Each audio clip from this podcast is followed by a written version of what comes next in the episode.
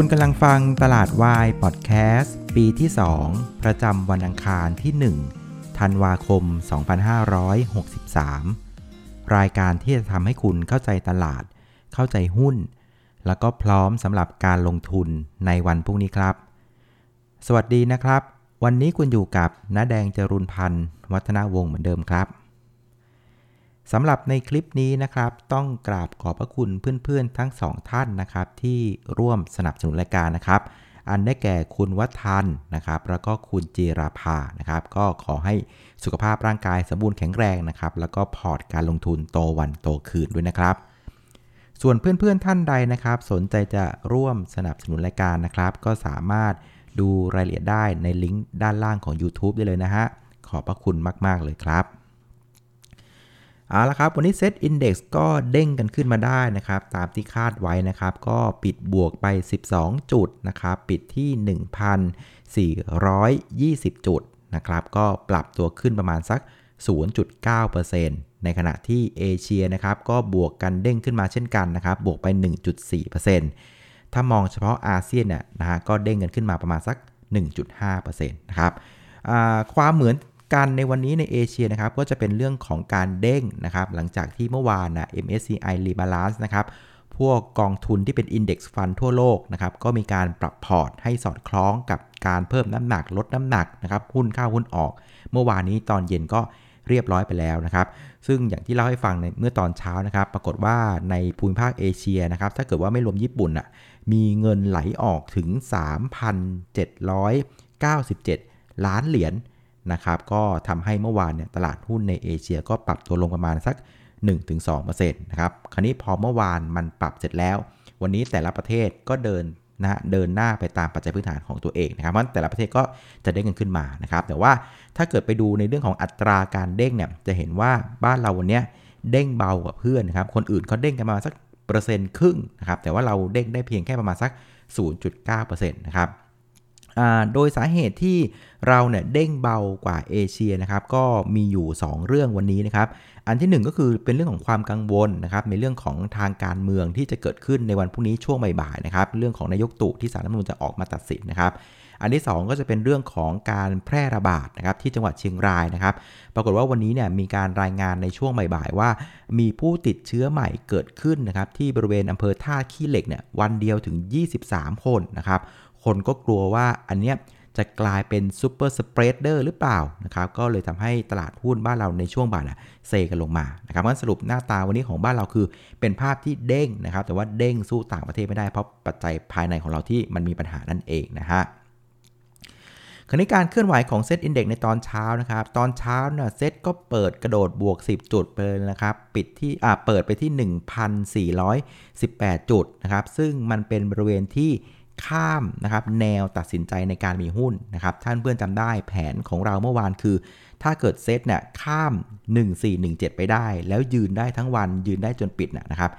แนวเนี้ยนะครับเราจะต้องมีหุ้นข้ามไปเล่นสำหรับวันพรุ่งนี้นะครับแต่ย้ำคือมีบางสูตรนะอย่าเพิ่งมีเยอะเพราะช่วงนี้ตลาดมันจะผันผวนมากนะครับซึ่งตอนเช้าเปิดกระโดด 10 จุดเลยแล้วข้าม 1418 ไปเลยนะครับแล้วก็ยืนได้ทั้งวันก็ถือว่าเป็นสัญญาณที่ค่อนข้างโอเคนะครับ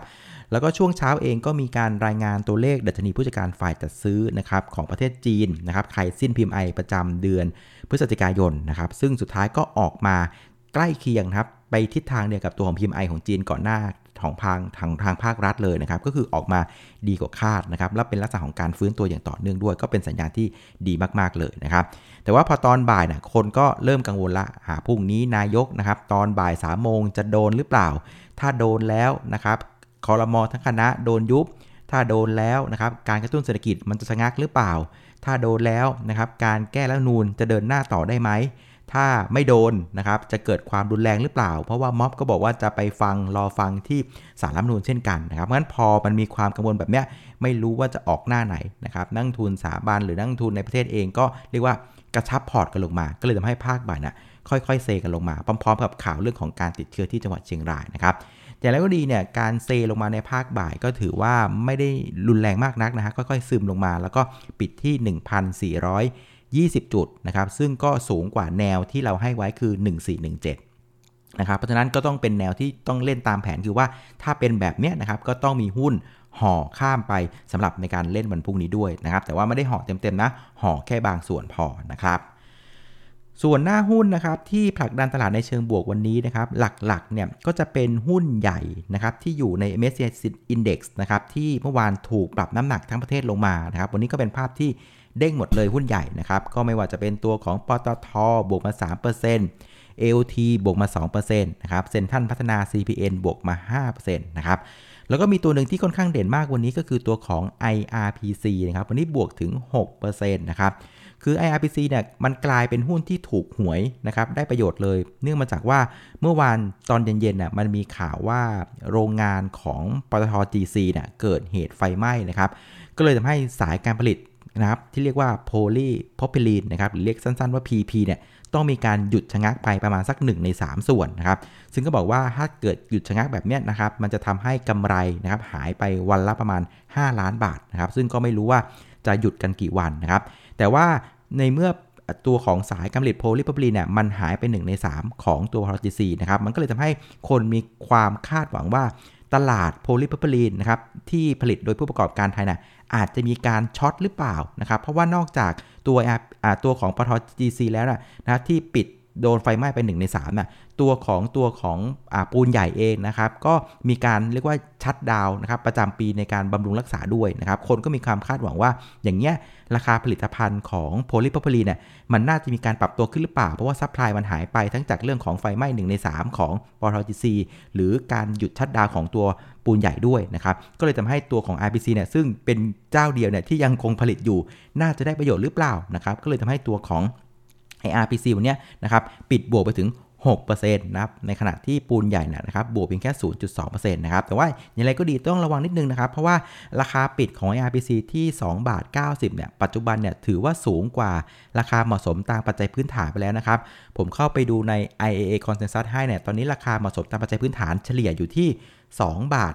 67อ่าวันนี้ปิดไปที่ 2 บาท 90 ก็ถือว่าอ่า over value ละนะครับเมื่อการเข้าไปกินอะไรก็ต้องระมัดระวังด้วยแล้วกันนะครับ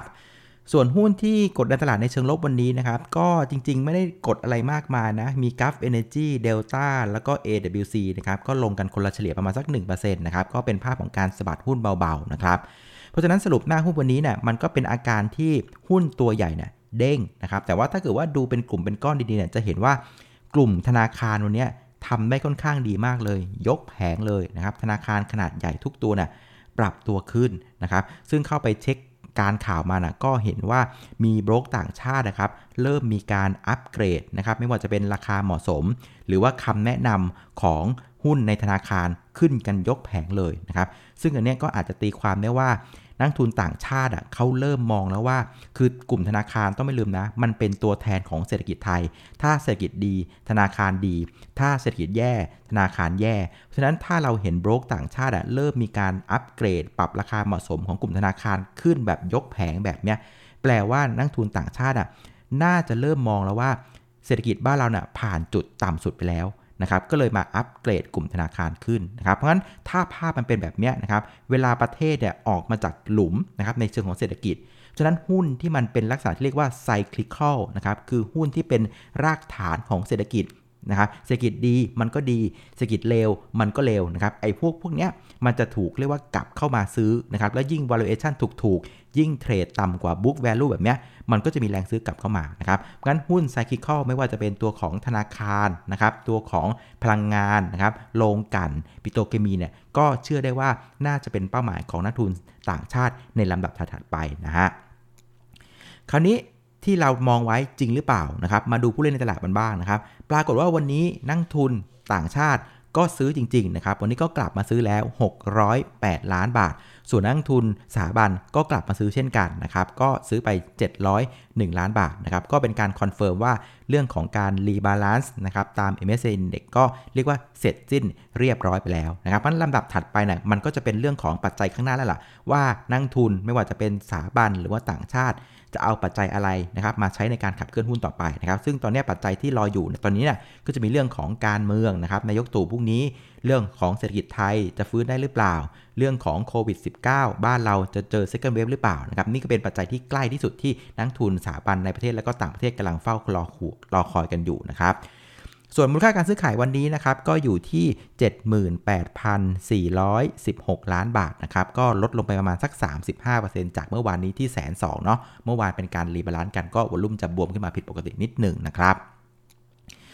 แล้วก็สุดท้ายนะครับ ประเด็นที่จะส่งผลนะครับกระทบกับหุ้นบ้านเราพรุ่งนี้เนี่ยก็หลักๆจะมีอยู่ประมาณสัก 3 ประเด็นนะครับ จะเป็นประเด็นในประเทศสักหนึ่งแล้วก็ต่างประเทศสักสองนะครับ ออย่างแรกก็จะเป็นเรื่องของนายกรัฐมนตรีนะครับ ก็ท่านจะไปฟังคำตัดสินนะครับของสารมนูญนะครับ ก็จะขึ้นบัลลังก์ตัดสินกันตอนประมาณสักบ่ายสามโมงเย็นนะครับ เดี๋ยวก็มาลุ้นกันว่าจะเป็นยังไงนะครับ คือถ้าเกิดว่าศาลรัฐธรรมนูญตัดสินออกมาว่าถ้าได้มีความผิดอะผมคิดว่าตลาดหุ้นก็อาจจะไม่ได้ดีดอะไรรุนแรงมากนักนะครับ เพราะว่าตลาดหุ้นมันก็ลอยกันขึ้นมาพอสมควรแล้ว แล้วก็ช่วงที่ผ่านมาน่ะมันลอยมันด้วยปัจจัยภายนอกเสียมากกว่า ไม่ได้เป็นเรื่องของปัจจัยภายในนะครับแต่ว่าถ้าเกิดว่าตัดสินออกมาพลิกล็อกว่าท่านต้องกระเด็นจากโต๊ะนะครับจากเก้าอี้รวมถึงคอรมอทัคณะด้วยเนี่ยอันนี้ผมว่าตลาดอาจจะซุดตัวค่อนข้างแรงอยู่เหมือนกัน เพราะว่ามันจะทำให้อ่าโมเมนตัมการฟื้นตัวของเศรษฐกิจอะมันอาจจะพลิกล็อกก็ได้ ถ้ามันพลิกล็อกแบบนี้นักทุนต่างชาติที่โหลดหุ้นไซคิคอลมาน่ะก็อาจจะต้องถอยเช่นกันนะครับเพราะฉะนั้นพรุ่งนี้นะครับถ้านายกรอดนะครับตลาดอาจจะไม่ได้ดีดอะไรมากมายนัก แต่ถ้านายกไม่รอดเนี่ยอาจจะลงได้ค่อนข้างแรงก็ระมัดระวังด้วยละกันนี่คือปัจจัยในประเทศสำหรับวันพรุ่งนี้นะฮะส่วนปัจจัยในต่างประเทศเนี่ยนะครับคืนนี้จะมีประเด็นอยู่ 2 ประเด็นก็คือเรื่องของประธานเฟดนะครับเจอโรมพาวเวลจะมีการถแถลงนะครับเรื่องของทิศทางเศรษฐกิจ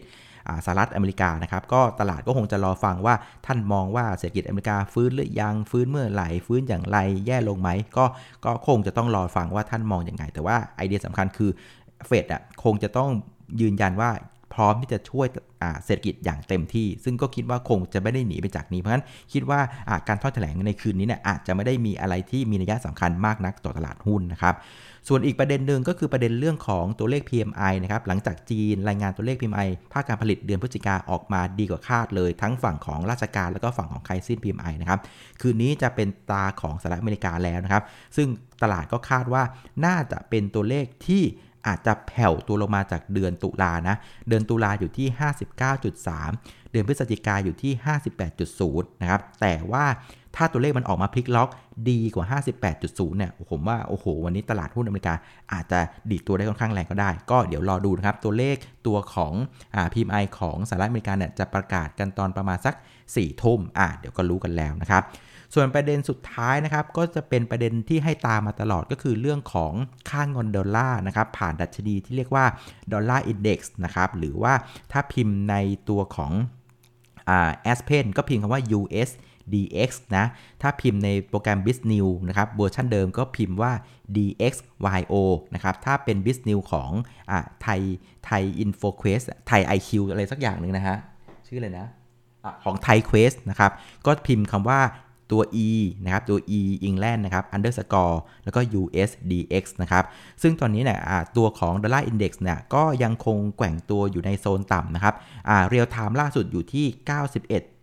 91.773 นะครับ ก็ยังเป็นภาพของการอ่อนค่าทรงๆตัวอยู่ด้านล่างนะครับ เพราะฉะนั้นถ้าเกิดว่าDollar Index ยังคงอ่อนค่าอยู่ในโซนแบบนี้นะครับ ก็ยังถือว่าเป็นเรื่องที่ดีของตลาดหุ้นนะ ยิ่งดอลลาร์อ่อน อ่อนค่าเนี่ยนะครับเงินก็ต้องหาที่ไปหาไปในที่ที่มันฟื้นตัวหาหาไปในที่ที่มูลค่ามันไม่ลดลงนะครับก็เพราะฉะนั้นพวกของตลาดหุ้นก็จะเป็นตัวเลือกแรก ๆสำหรับภาวะในลักษณะนี้นะฮะ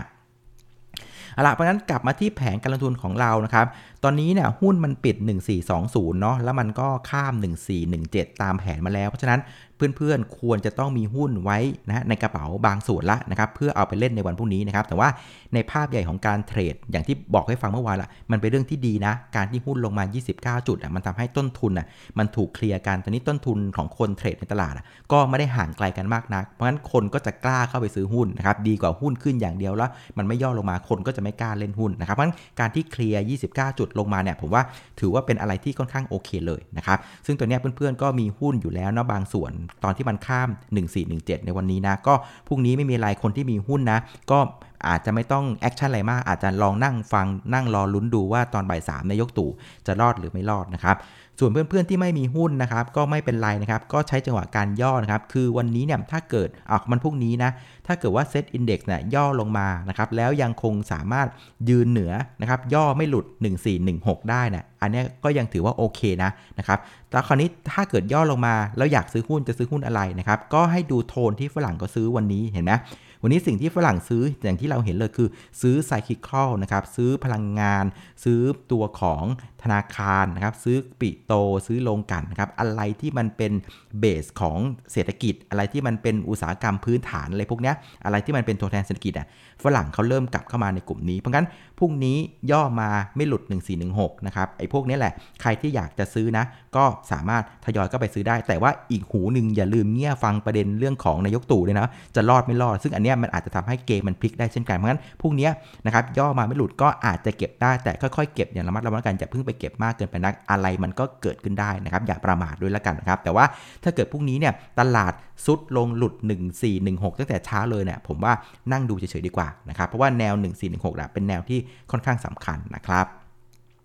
เอาละนะครับก็คงจะครบถ้วนประมาณนี้นะครับวันนี้จัดรายการสั้นนิดนึงช่วง2อสวันที่ผ่านมาเนี่ยจัดรายการยาวไปนิดนึงนะครับพอมันยาวเนี่ยพวกตัวของ AI ของ YouTube เนี่ยมันจะเห็นอะไรยาวๆปุ๊บ มันจะเอาโฆษณายัดยัดยัดเข้ามา มันก็มันก็จะสร้างความลำคาญให้กับเพื่อนๆประมาณหนึ่งนะ เพราะฉะนั้นก็พยายาม